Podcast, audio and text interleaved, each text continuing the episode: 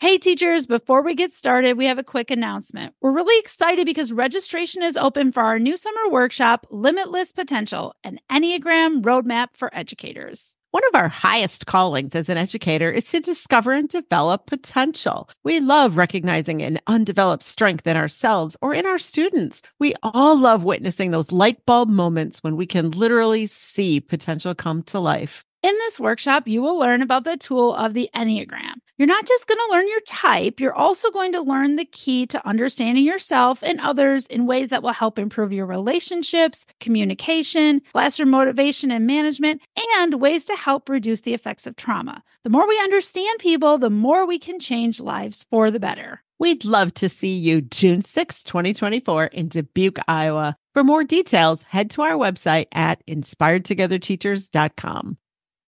Do you often feel too busy, overwhelmed with things to do, and overextended? Are you fueled by caffeine, using sugar as that quick boost, or are you living on adrenaline? If so, you will benefit from these time hacks that will allow you to make the best of your time and to master your to do list.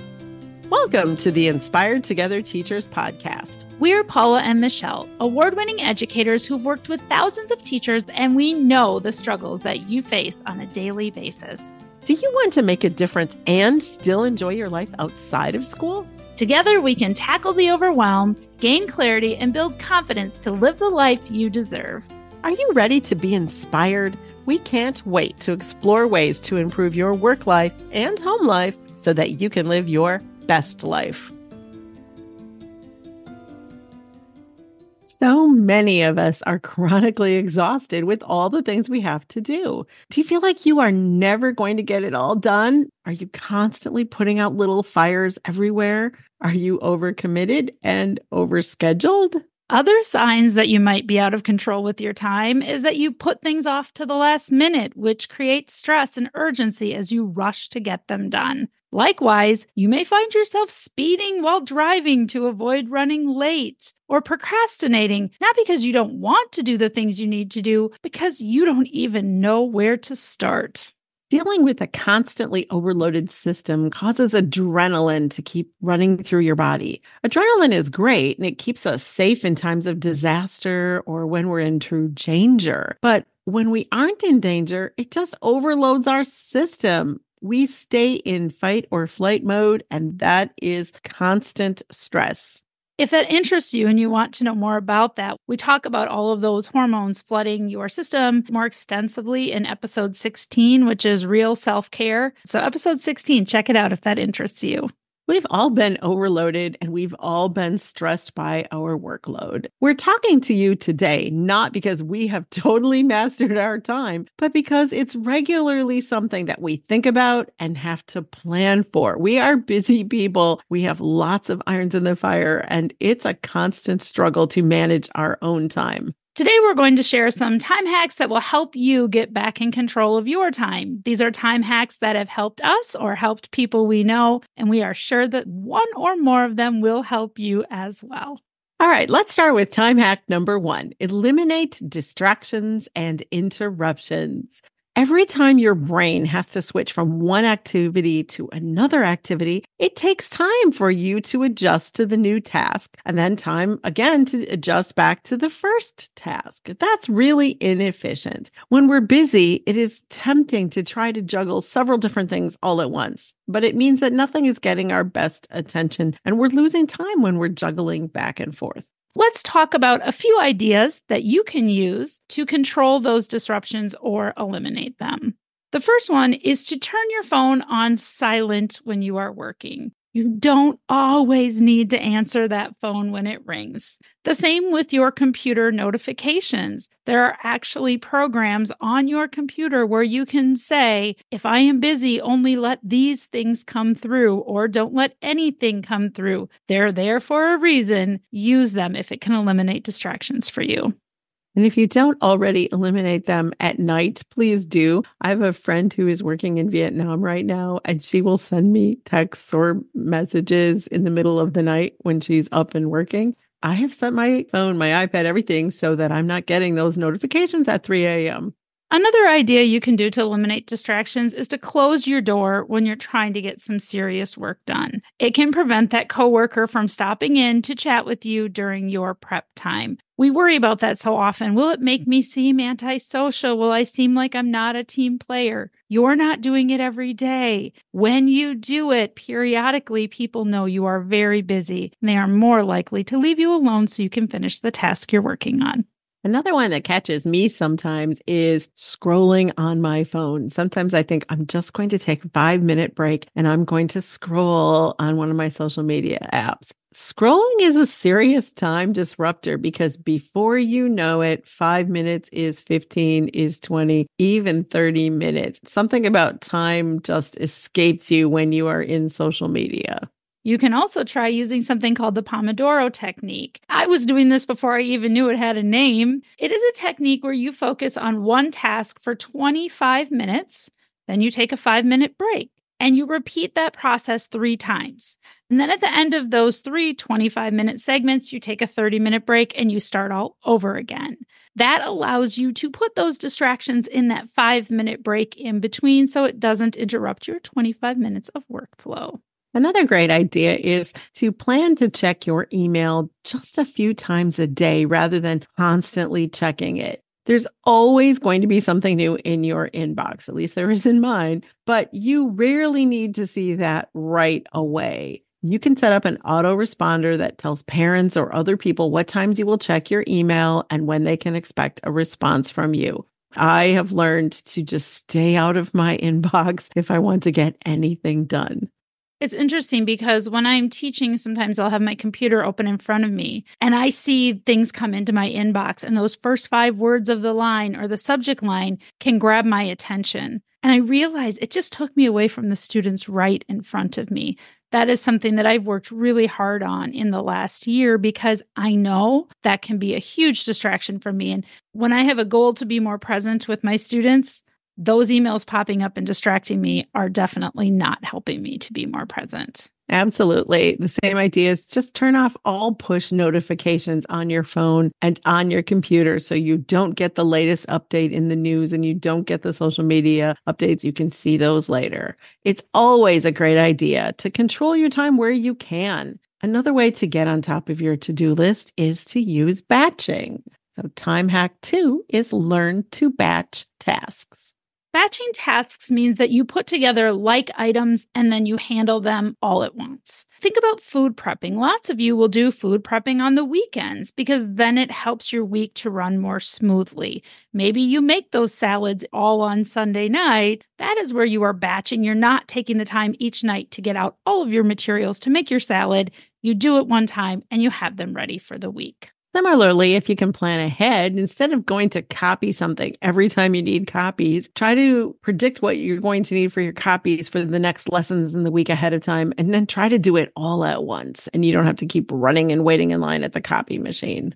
The same goes with running errands. When you are out running errands, see if you can put them together, run them at the same time. I often will keep a small garbage bag of clothes that I'm taking to Goodwill in the back of my trunk. So that way, if I'm driving children to an event or I have 10 minutes between one thing or another, I can swing by Goodwill and not be going and making several trips. The same principle works with home chores too. None of us probably really like home chores. It may seem easier to throw in a load of laundry every day. I did that for years. I seemed like I was always doing laundry at night, but it does add to your mental load every time you do it. You have to remember, put it in the washer, switch it, put it in the dryer, take it out of the dryer. You're going to have a lot of wrinkled clothes. It's mental energy. And you might actually save time or that mental energy if you just decide, I'm going to do all the laundry on Saturday morning or whatever you decide to do it. Think about your personal life, think about your professional life, and then consider how can you save time or mental energy by batching your tasks.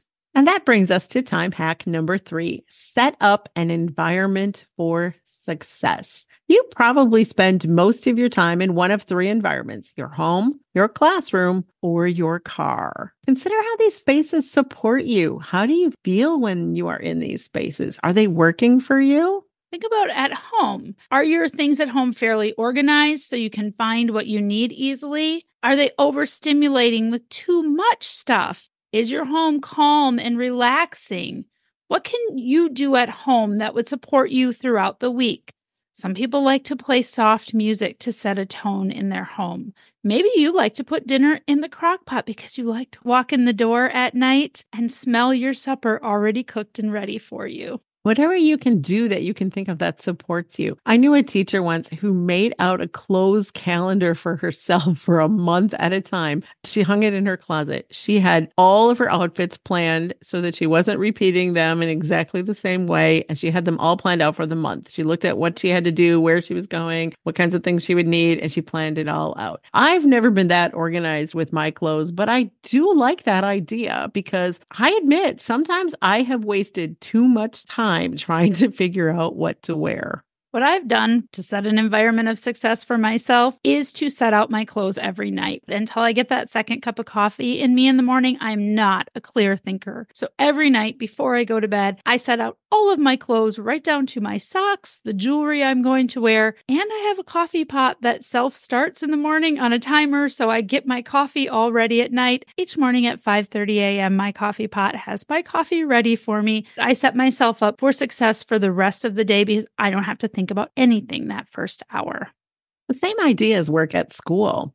Is it maybe time to clean out and organize things in your room? You probably started the room looking pretty nice at the beginning of the school year, but maybe you need a refresh. Or is your room just full of visual clutter? You keep adding things, more and more things go on the wall, and it's starting to stress you out. Take a few things off the walls. Overstimulus causes you to fight to attend to things. Some students are particularly susceptible to too much stimulus, can act on their nervous systems in a detrimental way. I had an example of overstimulus at Caesars Palace. We were there once for a conference quite a few years ago. First, I was very excited. I'd heard about it, I'd seen it on TV, and oh, it sounded so fun to go there. There were bands in different corners of different rooms. There were musicians, there were mimes, there were magicians, there were people dancing, there was food, there were light shows, things were flashing, and sparklers were going off. I had to get out of there. Like, take me out of here. This is overstimulus. I can't handle it. My brain is exploding with all the noise, action, and lights and colors and commotion. So, there's a personal example of being overstimulated kids can feel the same way. And often it's well meaning. You might want lots of bright colors in your room, or maybe there's that scent that you really love. But be mindful that for some students, that is overstimulation. If you're having students who are really reacting poorly to it, it might be something that you can easily address by switching up that environment isn't a classroom example, but I have a walk in closet in my home that everyone in my house uses. All of the clothes that don't fit and all of those different things, people just dump them in my walk in closet. I was overstimulated every time I walked in there. So I went and I got tubs and I got bins with the clear tubs and bins that are now labeled. These are gift bags and wrapping paper. Then when people need a gift bag, they're not throwing other things to get to the gift bag. They know exactly what bin it is. These are clothes that no longer fit you. They can put them in the bin and they're not just getting thrown in this walk in closet. I think about that so many times with classrooms. So often it gets out of control, just like my closet did. You can't necessarily tell people not to put things in the classroom anymore, but you certainly can set up the environments for success by organizing it differently. And don't forget your car as well. How does your car environment support you? Could you pack your bags like Paula does and put them in the car the night before? Or keep your gym bag in the car filled and ready to go? We always keep extra phone cords in the car because sometimes that phone's going to drain down and you don't want to panic and not have your phone. So think about your car too as a place where you can take control of that environment. It's really difficult to relax or unwind on your drive home from work if you're surrounded by empty coffee cups, your phone is dead, and you found the kids spilled french fries all over the floor and it's a chaotic environment that just stresses you out. That leads us to time hack number four know your daily must do tasks we have expectations often of things that we want to do. We want to go to the gym. We want to do all those things like you were talking about that we fill our car up with ready for the day. But we often think we're going to do much more than we can actually handle in a day. If you have one 40 minute prep period and you plan on grading assignments from all eight of your classes, you're setting yourself up for failure. Narrow down your expectations and decide what you must do today.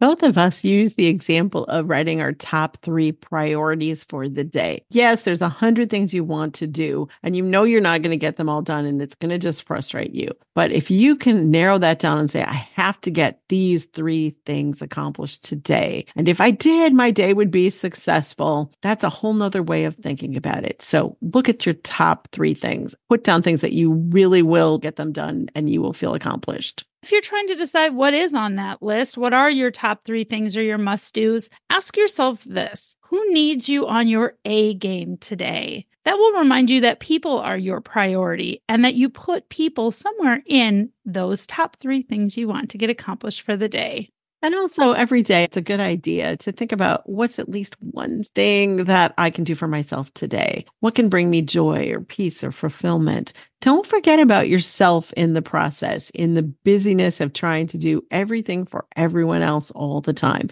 Some little process in there that will help you to create a little joyful moment for yourself is important. We encourage you to create some type of visual for these must do tasks, these three things that you want to get done or for whatever it might be for you. For me, that looks like post it notes. I love to write three things on those three post it notes. And every time I finish one and I get to crumple it up and throw it away, I know I accomplished one of the three most important things I said I was going to do for the day. It is sad how much joy I find in that, but it feels great to take that visual, crumple it up, and throw it away. So think about that. Maybe you even color code them. You have one is who needs you on your A game as a priority, one for yourself, and one for your home. Paula just gave me the little tiny post it notes. We were going to use them on a calendar that we were working on. And I actually was jotting a note down of something I had to remember to do. And I wrote it on a little post it note and I actually stuck it in my planner. And I can just write it in my planner. Okay. That's how I use my planner. But somehow having that little pink sticker in there. Then I grabbed another one. Now I have a little turquoise sticker in there. And I wrote on all the little post it notes. They fit perfectly in the little column on my planner. And it was so fun to take them off and throw them away. Then there was something I didn't get done, but I just peeled it off and put it on the next day. So small things, but it was fun.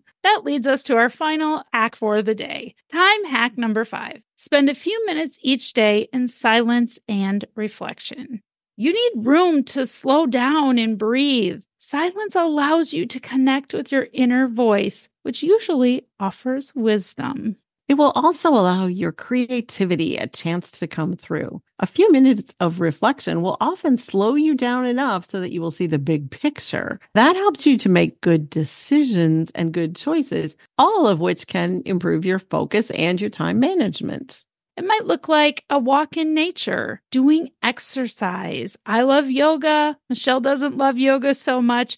Find your own type of exercise or minutes of silence and reflection in journaling, meditating, praying, or maybe just spending a few minutes looking out the window. A few minutes of silence and reflection is a way of plugging into your own energy source. It's a way of recharging your inner battery. You think about it when your battery is charged, things run more smoothly. There are fewer glitches, and you feel like you have more control over your day. As a bonus, it often helps you to stay closer to your dreams and follow through on the goals that will make them come to life. All of these really come down to making things less chaotic and more simple in your life. Every suggestion we just gave you is about taking control of what you can control, eliminating the distractions, taking away the chaos, those extras that you don't need. Control what you can control.